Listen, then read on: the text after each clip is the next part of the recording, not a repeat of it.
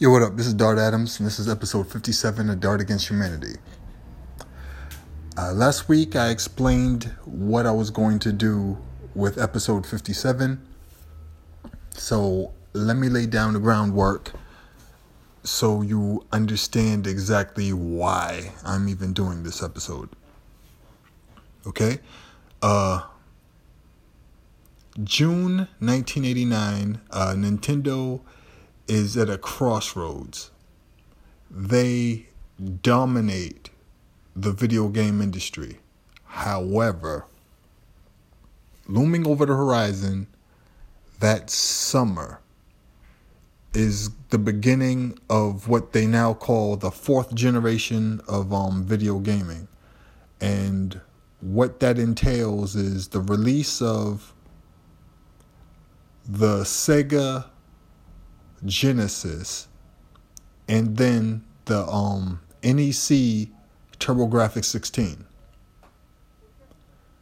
Both of these are supposed to be 16-bit systems and possibly cut into Nintendo's domination of the video game industry. Now, what's also happening at the same time is Nintendo, I think I mentioned this in the previous episode, but Nintendo is kind of being paper gangsters. They're controlling their third-party game developers. They're having them sign these oppressive contracts, and they don't want them to develop for other companies. And knowing that the upcoming Sega Genesis and NEC TurboGrafx-16 are coming up, they don't want their game developers making killer games for these other systems and possibly, further cutting into their market share. That's neither here nor there. There's another issue that Nintendo has to deal with. In June 1989, what they have is, so there are these things called the CES, Consumer Electronics Show. They have one typically in January. That's the winter version. They have that one in Las Vegas. Obvious reasons. But they also had a summer one. This time they had the summer one in Chicago because it's summer. You don't need to have it in Las Vegas. So I believe early June 1989, they have the CES in Chicago. During it, there's a big beef between Nintendo and some other companies. And, of course, there's a lot of bad blood left over from the chip shortage issue that I mentioned in the previous episode. But what happens is, I'll just read from the Billboard issue, June 24th, 1989. The headline reads, this is from the home video section too, there's a reason why. The Nintendo retailer battle rages on at CES meeting. Nintendo is steamed. It doesn't want video dealers to rent its video game cartridges. But alas, there is nothing the video game manufacturer can do but complain about how unfair it is. And even as the company's lawyers explores ways to stop the rental of video games, dealers are being told that it's crazy to ignore its profit potential. The conflict was clearly in evidence at the recent Consumer Electronics Show. A panel discussion that explored the future of video retailing must have spent 20 minutes talking about the viability of video game rental. Gary Delphine of West Coast Video remarked that stores with no video game rentals are missing the boat. The always tactful Alan Kaplan of Applause Video said Nintendo was absolutely ignorant in its stand against video stores. For their part, Nintendo and its licensees talk about intellectual properties and the need to protect their copyrights. In fact, Nintendo's entire argument mirrors that of the movie studios. You'll remember that Hollywood initially cited essentially the same reasons when it tried to prevent retailers from renting movies on video. At CES, the topic of video stores renting video game cartridges did not sit well with the executives maintaining the 52,000 square foot Nintendo booth. Damn. If video retailers are serious about video games, then they will sell them, not rent them, said Ed Bernstein, a VP for Broderbund Software, a Nintendo licensee. Bernstein allowed that dealers have, at least for the time being, a legal right to rent the cartridges. His problem with game rental is that a video game is not like a movie and cannot be watched in an hour and a half. It takes 40 to 50 hours of practice to get good at these games, so what's the point of a consumer renting them? You would have to rent them over and over again to really enjoy a game. It would be cheaper for the consumer to buy it. That may be so, but wouldn't it be the consumer who decides? How about people who like to try out a game a day or two before they buy it? No matter, Nintendo does not want video dealers to rent its games. Will it be able to stop this growing practice? Don't bet on it. Keep in mind, though, that a lot of specialty dealers would just as soon stick to video, but can't. Competitive pressures have pulled specialty dealers in many directions. Now, then the article just goes off on a tangent on some other shit that I don't really care about and isn't even relevant to the topic that I'm discussing.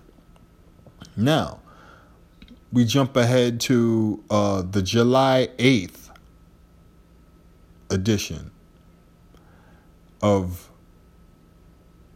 Billboard. And in the video retailing section, it lists Nintendo Front. Are there any video stores these days not renting Nintendo?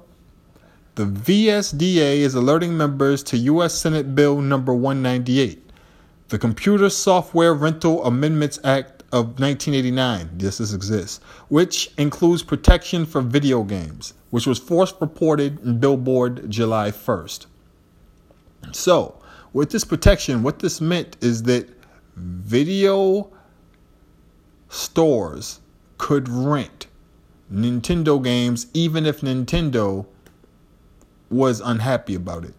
So what happened was Suncoast Video, Blockbuster, in my neighborhood we had a chain called Video Smith. Any video chain had the right to go ahead and rent Nintendo cartridges. Now, I need to outline something else. At the time this happens, we have to remember that the best time for these systems, the best time for these companies to put out anything of this nature, like to rent games, the best time to do it is when the kids are out of school. And by kids, I'm not just talking children. By kids, because their parents would have the rental account. So we're talking anything, anywhere from kids who have to get their parents' permission. We're talking teenagers, motherfuckers that can drive, and we're talking college-aged students. Okay?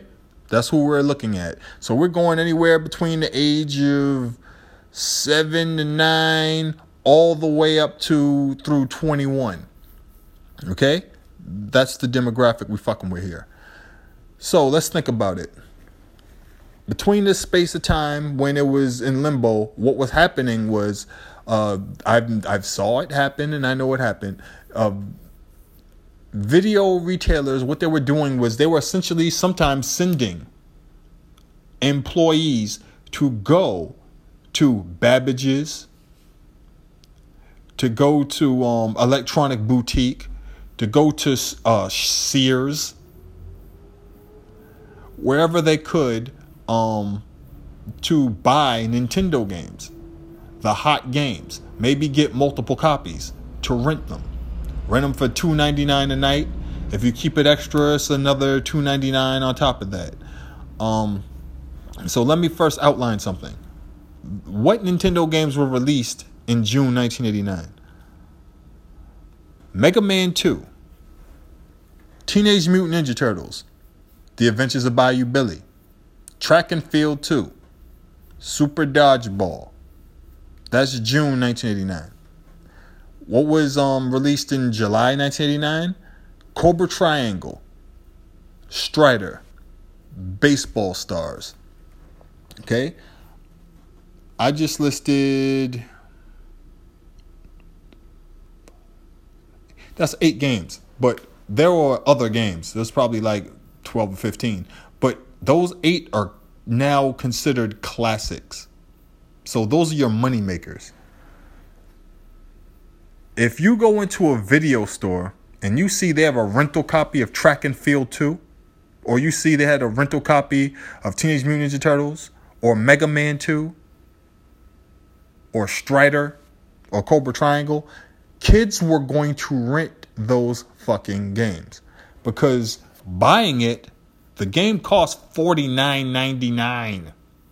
Okay? So you could rent it.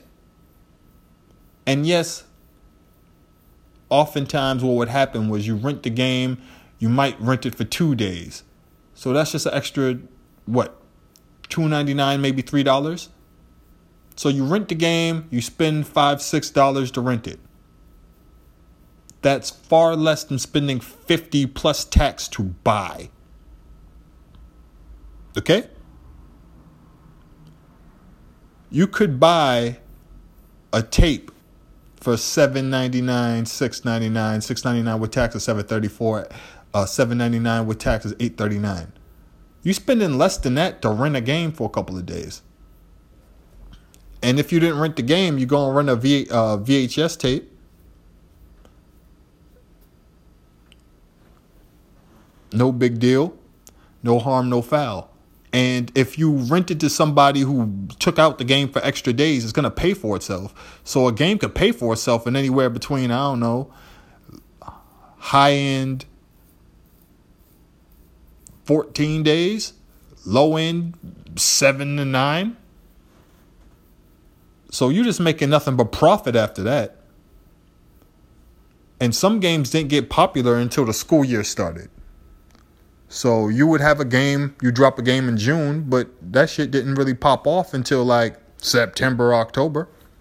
You know, some games, you know, it took a minute to catch on. So why this is important is because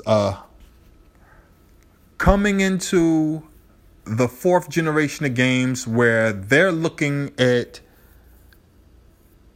the Sega Genesis dropping, the soft opening, I believe was August 14th, 1989. And then 2 weeks later, they had the TurboGrafx-16 was going to release in certain regions August 29th, 1989. Now, I know they had the Game Boy coming out, that's not the same thing. Now, I also need to outline something else for you. Game journalism, which I've talked about in a previous episode. I believe I did the birth of game journalism. So, around this time, we're looking at... You have Computer and Video Games Magazine, which not a lot of people read because it didn't really focus on, console gaming. So people didn't really care. You have Nintendo Power, which of course is all about Nintendo. However, what you also have is Electronic Gaming Monthly, which had just recently launched. And what also had just launched the month after that was GamePro. And these magazines were crucial because they leveled the playing field. And the pages of Electronic Gaming Monthly and GamePro, they were pretty much focused on, yes, here's your Nintendo content, but here's what's coming up for the Sega Genesis, and here's what's coming up for the TurboGrafx-16, and here's what's going on in arcades. Now, when you opened up these magazines, you're seeing full color, 16-bit games. You're seeing the pictures. You're looking at the graphics. And when they talk about the upcoming games for the Game Boy, we were looking at grayscale, barely 8-bit graphics. Nintendo would be shitting bricks.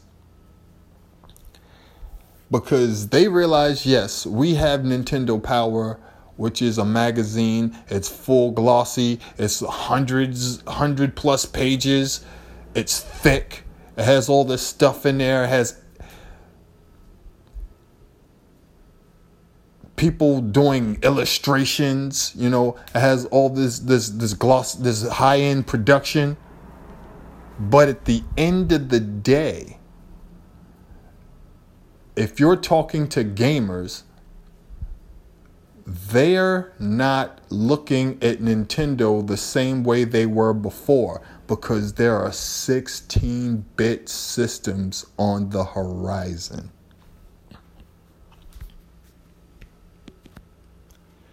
This changes everything. Now, for those of you who are wondering where I get my information and shit from, so there are these different places that you could go on the internet, of course, because it's the internet.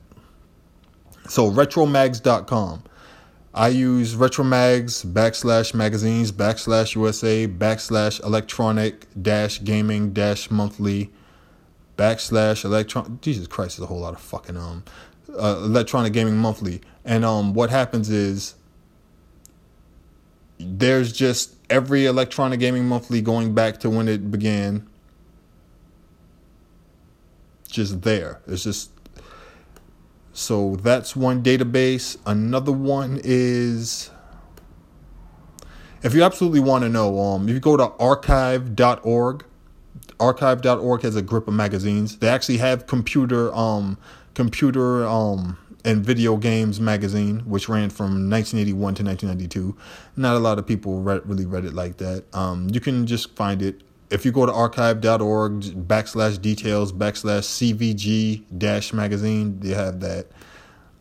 It's boring, I gotta tell you, compared to the other joints.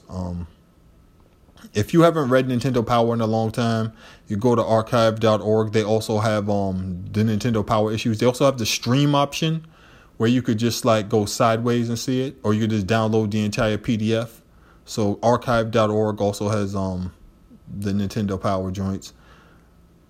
It's interesting to read the Nintendo Powers book. The reason why I have all these bookmarked and stuff like that is because if you want to know when a game came out, it's important to have the Electronic Gaming Monthly, the GamePro, and then cross-check it with the Nintendo Power, because when they cover something, that's. And here's the thing too. Back in the days, I've told you this. We didn't get release dates. We got the month it came out.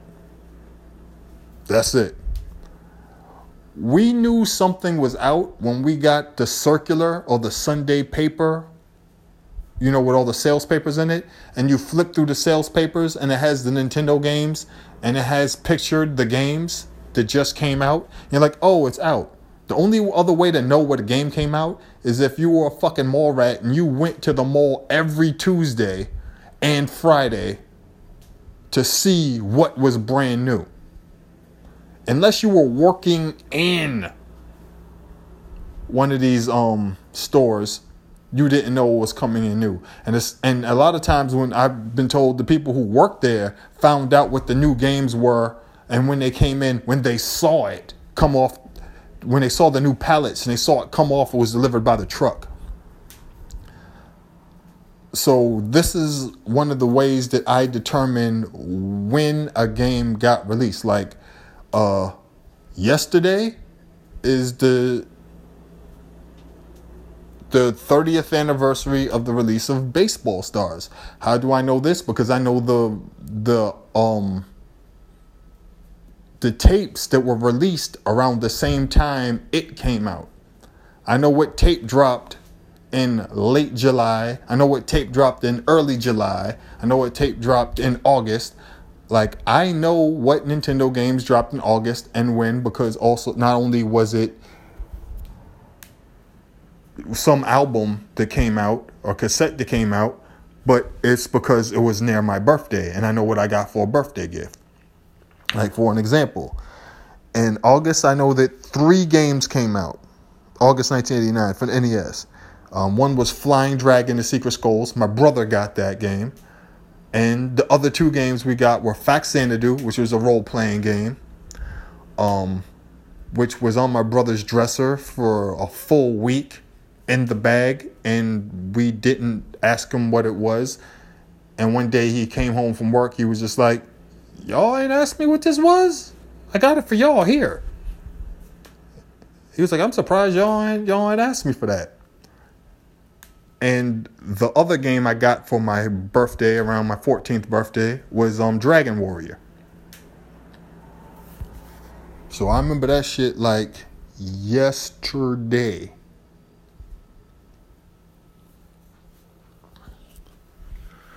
But yeah, Nintendo was really up against it. They had to deal with the possibility of losing big market shares and fans. So they had to tighten everything up. So what did they do? They came up with a 3-pronged attack. What that entailed was a $60 million ad blitz. $60 million. This is 1989 money. So what they wanted to do was they wanted to attack both regional and national advertisers. Before, Nintendo wasn't really spending money like that. They would do 30-second ads, and for TV, the challenge, Nintendo. And it would be, in that 30-second ad, they spend 15 seconds on one game, 15 seconds on another game. And those ads would pretty much air during syndicated cartoons and mostly on like Saturday mornings. That's it. They would put ads in because there was nothing else to put ads in. Comic books. But when they did ads in comic books, we had this discussion before, and we also talked about this on Twitter for a minute.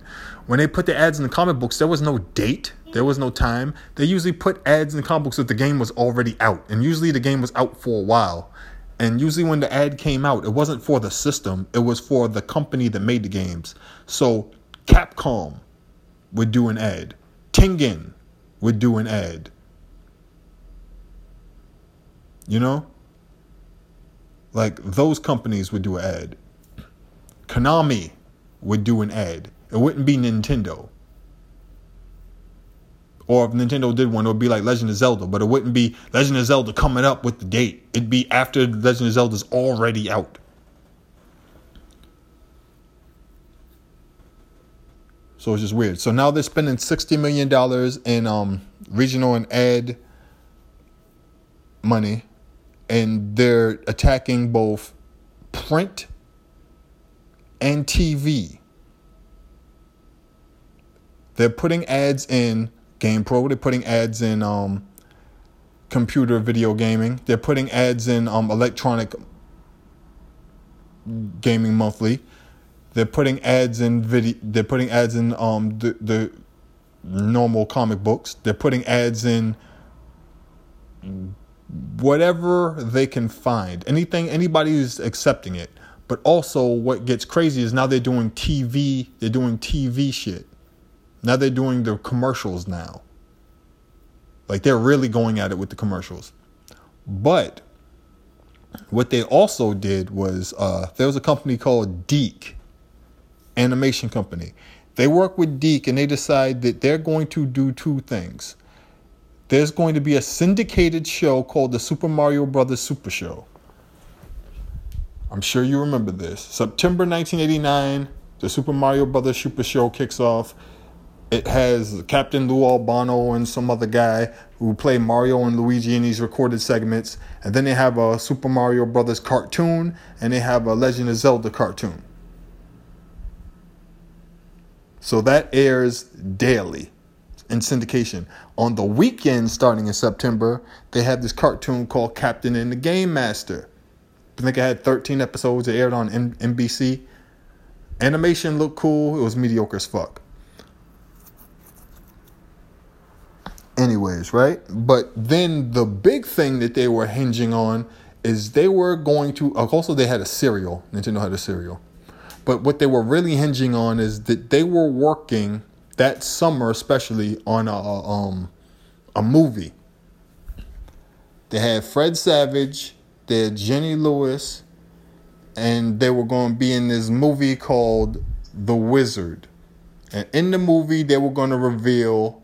Super Mario Brothers 3. They were gonna try to hype up the Power Glove. Power Glove was fucking trash. Okay, I'm sure anybody who remembers the Power Glove will tell you That joint was trash. Why does it exist? It was like Rob, the robot for Gyromite. Gyromite was trash. Rob was trash. I can't tell you how many times I went over somebody's crib and I saw like Rob in the corner just kept gathering dust. I'm like, why'd you get that? I don't know. The commercial made it look hot. I watched the Gyromite commercial with Rob, and I got to tell you, it was just dark. That's all. It was just fucking dark. What made you think that shit was cool? Nothing. When you watch the commercial back, you're like, yo, kids are stupid. Anyways. So Nintendo decided that they were going to go all out to try to maintain their market share before, you know, the Sega Genesis and the TurboGrafx-16 came out. The Sega Genesis came out, smash it. But the TurboGrafx-16, yeah, it didn't. Because the people at NEC didn't know what the fuck they were doing. They blew that. I'll talk about that at a later date. Because I lived it. I owned a Sega Genesis and I owned a TurboGrafx-16. And let me tell you, as ahead of the game as the TurboGrafx-16 was in many respects, it was super expensive too. They blew it. Blew it. They blew the bag. God damn. So anyways.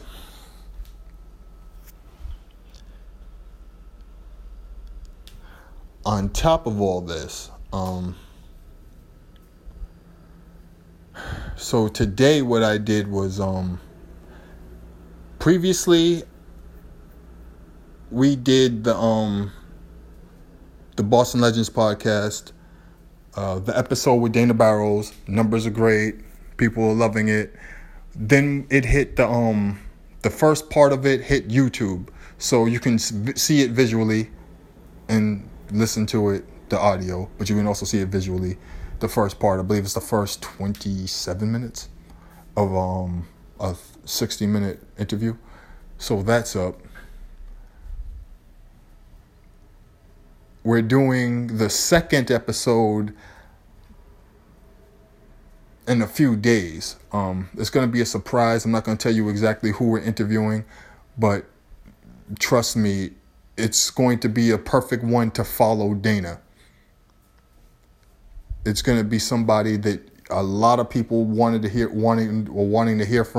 There are going to be some stories that, oh man, a lot of people have been waiting for. I'm excited about it. It's going to be big. But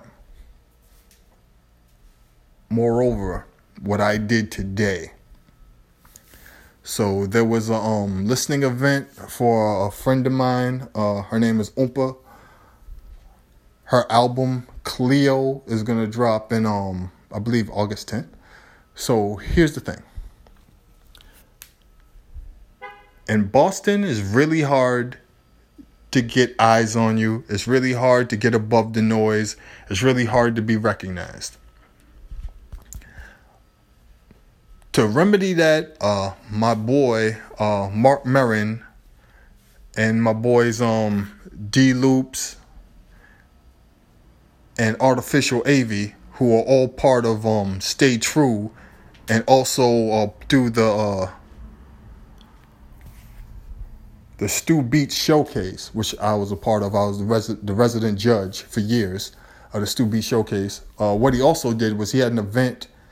He's also a promoter, but he also had an event called Versus.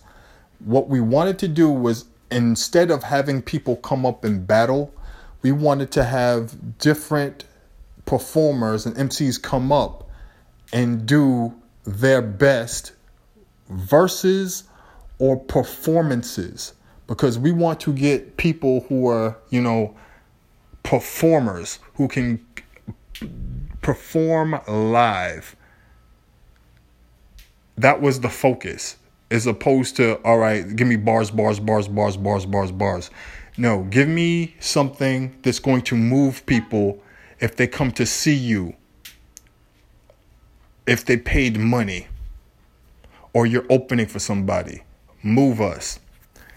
Versus went off. We had some excellent people come up and perform and respond. But one person blew us away. Judges, myself, and my boy Acrobatic, the legendary Acrobatic. Ak and I were just looking at each other like, what the fuck is going on here? Oompa tore it down. I believe she went on stage 3 different times, performed 3 different times, and each time it was clear. She was head and shoulders above everybody else. And we had some excellent performers. Head and shoulders above everybody else. Solid, polished. Where, I believe I yelled, where have you been? Me and Ak were like, where did you come from? Like, what's going on right now? And she was like, I've been in Roxbury. And I'm like, I'm in Roxbury. So it blew our mind that this woman had been around. And we'd never encountered her, never seen her until that day. That day was August 8th, 2016. Fast forward tonight.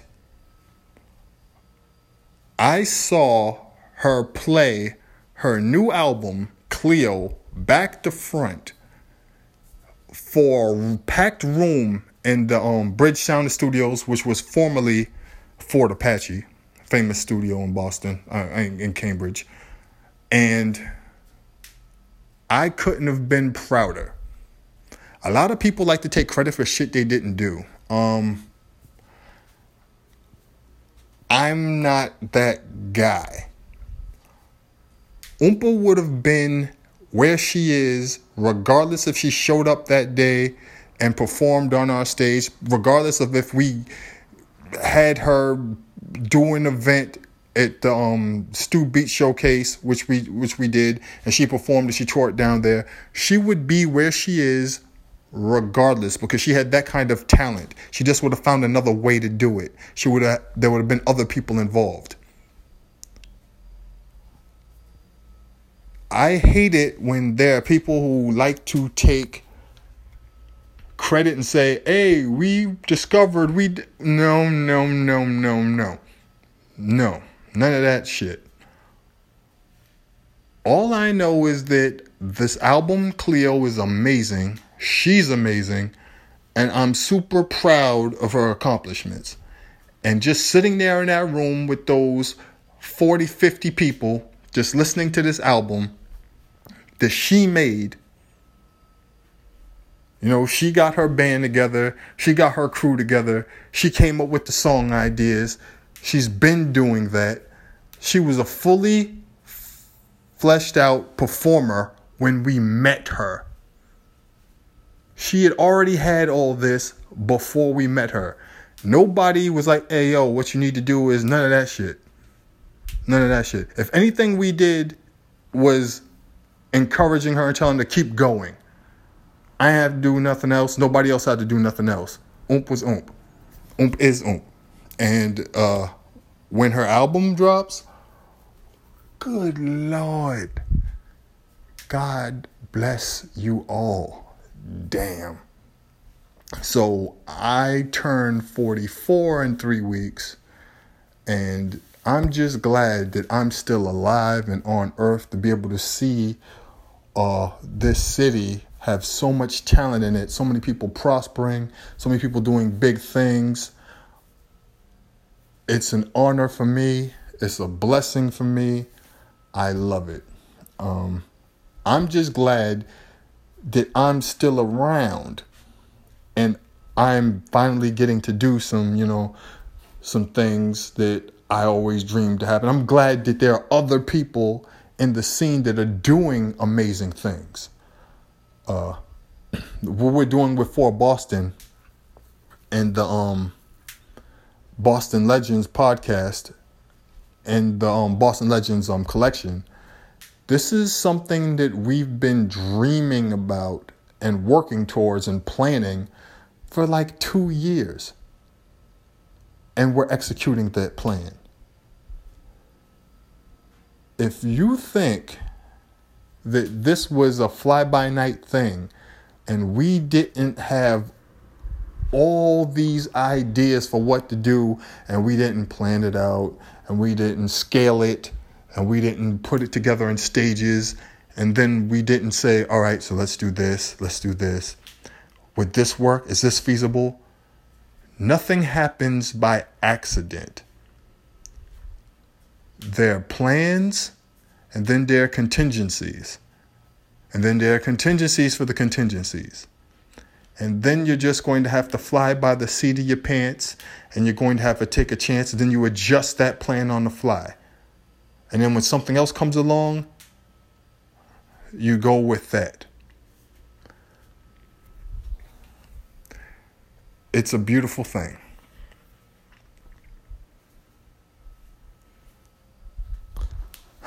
But yeah,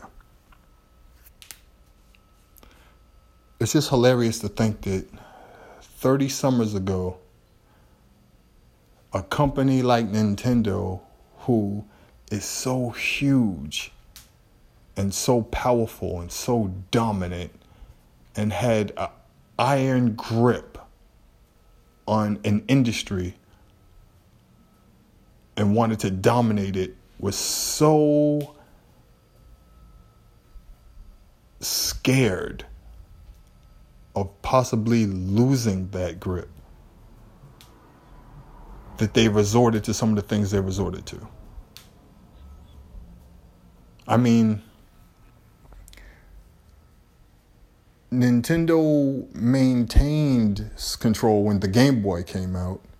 They maintained control with the Super Nintendo, but it wasn't like it was before they actually had competition. And the thing is that competition was good. It gave people variety and choice.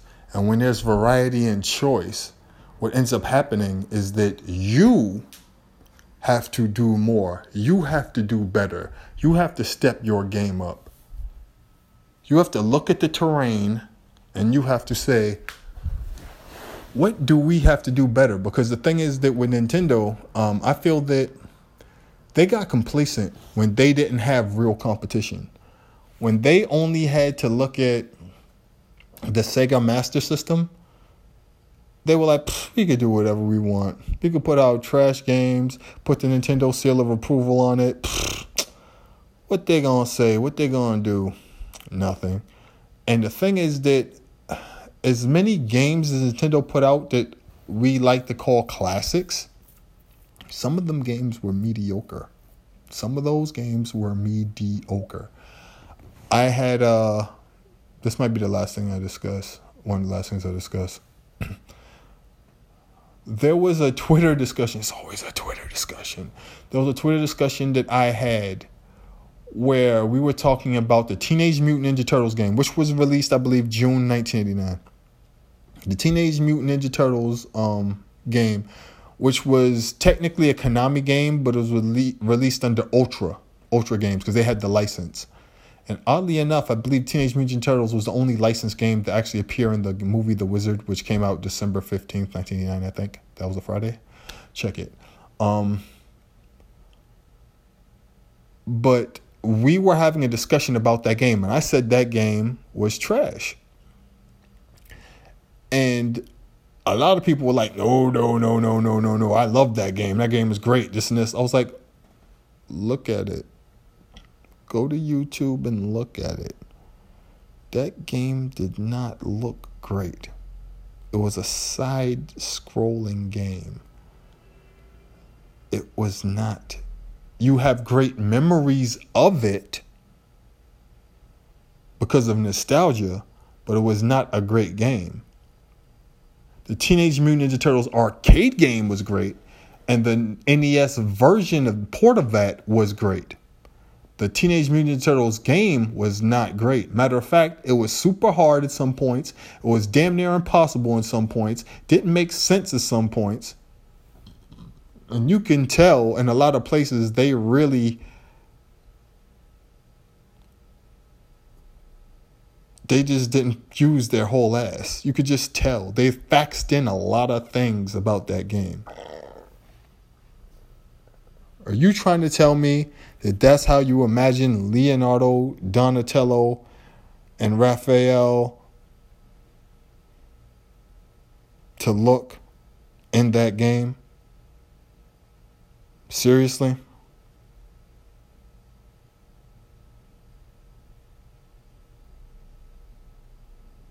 There's no way.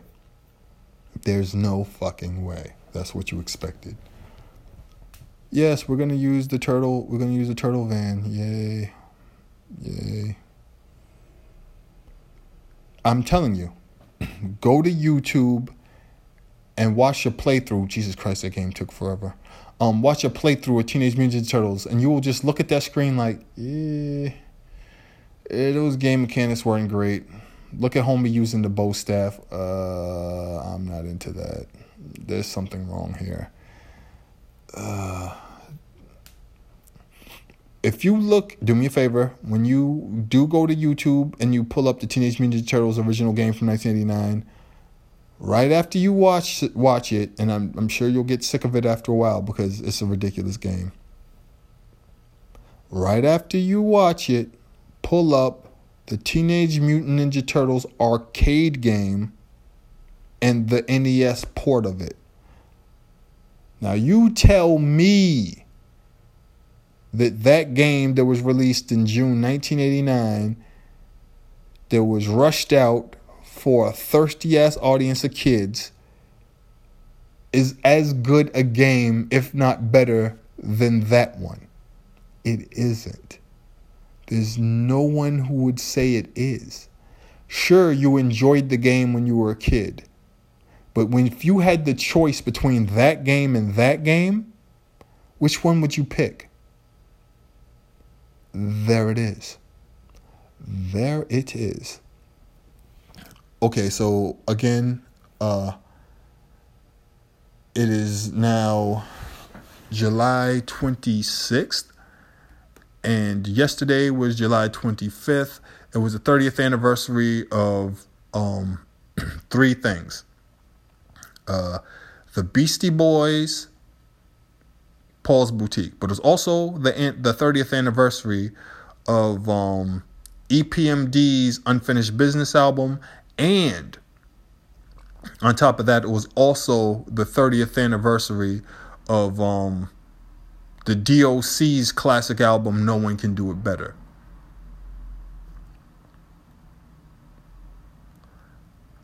These three albums are classics. And also there was a big argument on Twitter about what entitles a classic, what a classic is. We've had this discussion before. And again, everybody isn't qualified to have this discussion. They're just not. No matter how much they fight and hem and haw and scream, everyone isn't entitled to this discussion. If you don't have the necessary knowledge base, then you can't even determine what a classic is. You can have personal favorites. That's no problem. You can have what you like. Sure. But a classic requires something more than just that cursory knowledge. And it's hard for people to admit, I don't know enough to make the decision or to have the level of discernment necessary to determine whether or not something is a classic. Because something being a classic, it goes beyond opinion. And now that we're entering the 45th minute of this discussion, I don't want to have it anymore because I swear I've had this discussion before. This is the 57th episode of Dart Against Humanity, the 60th episode of Dart Against Humanity, which will be the last episode of season 3, will again happen on August 16th, 1989, the day before my 44th birthday. The Dart Against Humanity will take a break until November 1st, 1989, when the 4th season begins. Next week, I will have a completely different topic that hopefully you'll find interesting. I'm going to try my damnedest. I'm just glad that the Red Sox beat the Yankees 19-3 today. Well, not today, technically yesterday, but Red Sox-Yankees games take so goddamn long that, you know, it almost bled until today. So I will speak to y'all next week. One.